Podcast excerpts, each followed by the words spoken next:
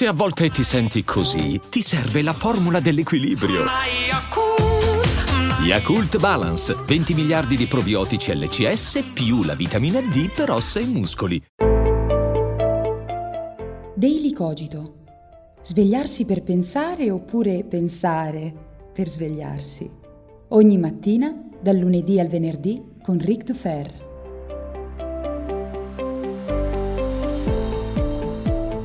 Buongiorno e bentornati come ogni mattina qui su Daily Cogito, pronti per svegliare le idee, le riflessioni, i pensieri, la testa prima del corpo, perché chi sveglia il corpo senza la testa di solito è uno zombie, quindi Daily Cogito combatte l'apocalisse zombie. Bentornati, sono come sempre Eric Dufer e io prima di cominciare vorrei salutare Nicole Rossi. Nicole mi ha scritto una mail qualche giorno fa raccontandomi la sua storia, una bellissima mail. Lei è una ragazza di 27 anni anni, veneziana, ed è affetta dalla malattia di Crohn, una condizione decisamente molto brutta che colpisce l'intestino e che arreca grande sofferenza. Ed è una malattia rara, ancora scarsamente conosciuta.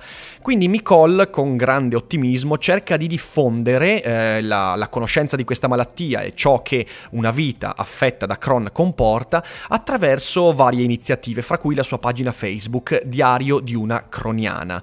Quindi in bocca al lupo a Nicole Call, in descrizione trovate il link alla pagina Facebook che io ho guardato e ho scoperto varie cose su questa malattia, credo sia fondamentale eh, cercare di essere edotti e un po' consapevoli delle condizioni che colpiscono i nostri simili. Quindi, di nuovo, in bocca al lupo Micol, scrivetemi anche voi la vostra storia, se è qualcosa che vale la pena di essere raccontata, ogni storia vale la pena che venga raccontata, scrivetemi via mail e magari in Daily Cogito riuscirò a salutarvi e a diffondere un po' la vostra storia. Ma adesso veniamo a noi. Quest'oggi parliamo di cinema. Si sono svolti gli Oscar qualche giorno fa, eh, fra polemiche, mezze polemiche, piene polemiche, eccetera, eccetera. Ovviamente chi dà del politicamente corretto alla giuria degli Oscar, eh, chi dice che tutti i film premiati sono film legati a cultura afroamericana, eccetera, eccetera, un po' per pulirsi la coscienza, vabbè, lasciamo perdere tutte queste polemiche. In realtà sono molto contento perché Green Book, eh, che è il film che ha vinto l'Oscar come miglior film, a me è piaciuto tantissimo, è un film che ho amato e, e, lasciamo perdere anche quella recensione, mi sembra sia uscita su Wired, in cui si dice che Green Book in realtà è un film razzista. Adesso vi spiegherò perché non solo non è un film razzista, ma è un film importante proprio per capire quali sono i meccanismi che ci permettono di superare cose orribili come il razzismo. Quindi... Beh, il film ci racconta, ci racconta una, la storia di un musicista afroamericano interpretato da uno straordinario Marcella Lee che sto seguendo anche nella terza stagione di True Detective, è ragazzi fenomenale, chi non guarda True Detective è una persona brutta, insomma un musicista di musica classica, eh, però diciamo così eh, deviata un po' al pop, al jazz, al blues, questo musicista afroamericano decide di organizzare un tour negli stati del sud, negli anni 60, quando diciamo ancora che eh, le persone di colore non erano esattamente le benvenute e ancora oggi non è così e sceglie, per, fare, per lanciarsi in questa apparente missione suicida, sceglie di farsi accompagnare e proteggere da Tony Lip, interpretato da Viggo Mortensen, anche qui eh, veramente toccato dal bacio della grazia, incredibile interpretazione, un italo-americano decisamente poco propenso all'interrazzialità. Um, questo film è importante al di, là, al di, là, della bellezza del film in sé, che ripeto, secondo me è molto divertente, ha i suoi momenti di dramma, i suoi momenti sdrammatizzanti ed è veramente un film piacevole, vi consiglio di guardarlo e credo che rimarrà nelle sale ancora qualche settimana vista eh, la vittoria agli Oscar. È un film che ci ricorda che le strade della libertà sono infinite, che la strada per l'emancipazione è molto più lunga rispetto a quelle che le nostre intenzioni politiche possono suggerirci e che, e questa è la cosa veramente fondamentale, la sconfitta dei bigotti, dei razzisti, di coloro che non vogliono libertà, che non vogliono eh, emancipazione, non si fa attraverso la politica, si fa attraverso la cultura. Perché? Beh, per raccontarvi il perché devo fare un salto apparentemente molto distante, in realtà molto vicino come vedremo.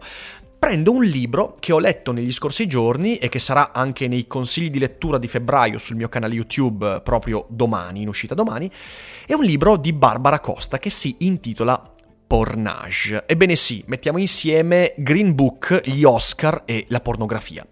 In questo libro Barbara Costa scrive una cosa che adesso vi leggo e che poi andrò a commentare.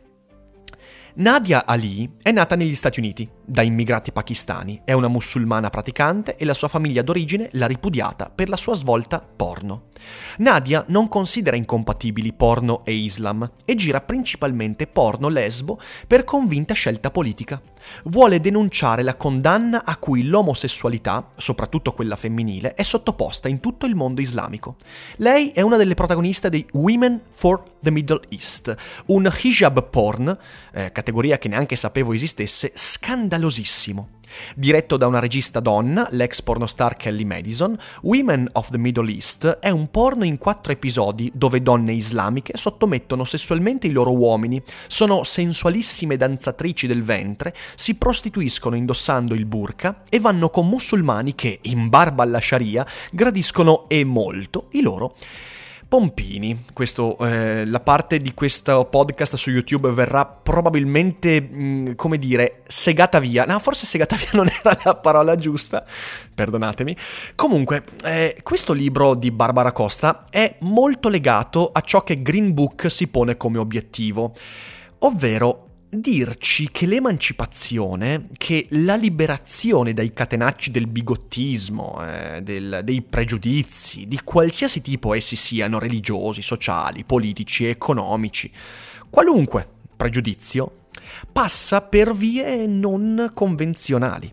Il libro della Costa mi è piaciuto tanto soprattutto perché pur non facendo un elogio sperticato della pornografia, ci sono tanti libri che già lo fanno, eh, libri belli come ci sono molti libri che denunciano il, il, demonio dentro la pornografia, in questo libro a mio parere molto onesto intellettualmente Barbara Costa ci dice una cosa fondamentale, che una buona parte delle conquiste del passato, in termini di femminismo, in termini di interrazzialità, in termini di eh, sdoganamento dell'omosessualità, di pratiche sessuali particolari, ma anche soltanto di discorso sociale, della possibilità di non vergognarsi delle proprie eh, abitudini sessuali, eh, si sono raggiunte queste emancipazioni soprattutto e in prima istanza attraverso il porno.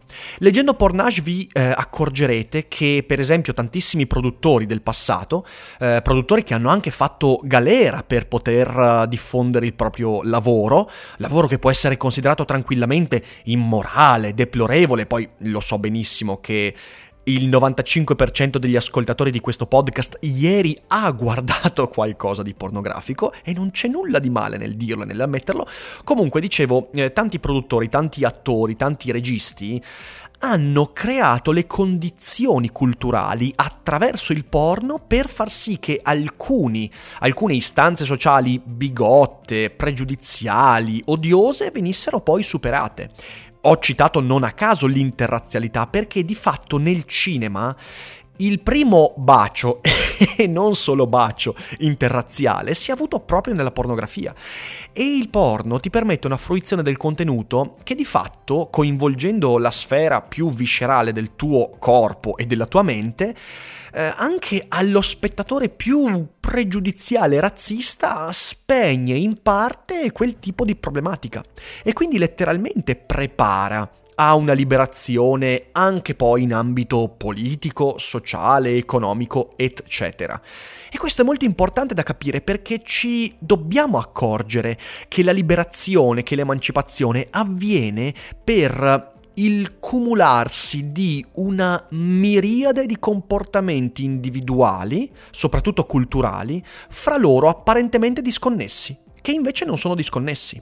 E Green Book è parte integrante di questo, perché la storia che ci narra il film è quella di una persona di colore che comprende che per conquistare i diritti per la comunità afroamericana certamente ci vuole Martin Luther King, certamente ci vogliono i messaggi politici eh, e mm, le marce di piazza, ma ci vogliono anche tante persone che rischiando tutto, rischiando persino la propria incolumità, prendono il proprio talento, la musica, il cinema, eh, il canto, quello che volete, e rompono le barriere della propria familiarità.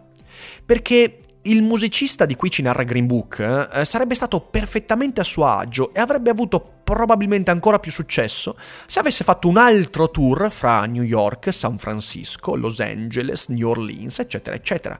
Perché non l'ha fatto? Perché è consapevole che l'emancipazione passa per l'azione di individui che, incarnando le proprie idee, mettono a rischio le proprie certezze. E questo è meraviglioso. E nel film ci viene raccontato eh, chi per primo eh, trova a dover allargare i propri orizzonti, proprio Tony Lip, proprio l'accompagnatore, inizialmente così diffidente, che non voleva neanche inizialmente accettare il lavoro. Beh, inizialmente ehm, attirato dal compenso, da cose, tra virgolette, volgari, triviali, che poi volgari e triviali non sono, poi alla fine deve ricredersi sulla natura di questa persona eh, completamente diversa non solo nell'aspetto ma anche nel modo di porsi, nel modo di parlare, nella cultura, nel vestire, eccetera, eccetera. E allargare l'orizzonte significa esattamente quella cosa lì, prendersi un rischio. Lo stesso rischio che tantissimi produttori di film pornografici si sono presi negli anni 60 ricevendo minacce, andando in galera, proponendo qualcosa che la maggior parte delle persone, perlomeno nel discorso pubblico, definivano come inaccettabile, volgare, immorale, brutale, contro, co- contro Dio e contro l'ordine della natura e tutte ste stronzate di cui i bigotti ammantano i propri discorsi. Ed è fenomenale invece il potere che il porno ha giocato sulla vita dell'uomo occidentale, permettendoci di essere un po' più liberi. Quindi Uh, dove voglio arrivare con questo discorso? A questo discorso uh, vorrei arrivare dicendo, dicendo, questo, che noi siamo convinti che i problemi del nostro tempo si risolvano perché a un certo punto arriva il Messia che ha tutte le soluzioni colui che salva capra e cavoli, che ha la risposta a tutto, ma non esiste la risposta ai problemi. Esiste la miriade di micro soluzioni e micro comportamenti che tantissimi individui, nello stesso momento storico, neanche conoscendosi, ignorando forse gli aspetti più peculiari delle conseguenze della loro azione, mettono in atto per perseguire la propria felicità per perseguire la propria soddisfazione, anche mettendo a rischio se stessi, anche facendo dei sacrifici, ma facendoli volontariamente. E credo che questo sia un grande messaggio, quindi sono contento che Green Book abbia vinto l'Oscar come miglior film perché è stato uno dei più bei film che abbia visto nell'ultimo anno e vi consiglio di guardarlo e vi consiglio anche di leggere Pornage di Barbara Costa. La liberazione arriva dai luoghi più impensabili, persino i luoghi che riterremmo di primo acchito così distanti dalla liberazione. Perché? Perché la libertà ha strade infinite e le strade della libertà sono davvero infinite. Io spero con questo podcast di avervi non solo portato la mia opinione su questo bel film, e magari ditemi anche la vostra con un commento, ma anche un ragionamento che molto spesso ci dimentichiamo di fare, ovvero il fatto che è l'azione di noi singoli che può cambiare davvero le sorti di un destino che spesso consideriamo ingiusto. E voi cosa ne pensate? Commentate e ditemi, ditemi il vostro pensiero a riguardo e ovviamente vi invito a diffondere questo podcast e Daily Cogito per farlo conoscere a quante più persone possibili e ampliare l'orizzonte di tutti noi, anche ampliando la discussione qui sotto. Io vi ringrazio per l'ascolto, vi auguro una buona giornata e voi non dimenticate, mi raccomando, che non è tutto noia ciò che pensa.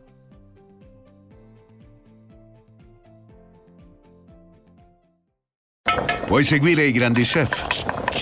Le più famose pop star? I più noti influencer? O puoi seguire la libertà? Nuova Jeep Avenger e-Hybrid for Freedom Followers. Nuova tecnologia e-Hybrid con cambio automatico, select terrain e infotainment da 10 pollici. Nuova Jeep Avenger, benzina ibrida ed elettrica, tutte alla stessa rata con incentivi Jeep. Prova la nuova e-Hybrid sabato 18 e domenica 19. Info su jeepofficial.it.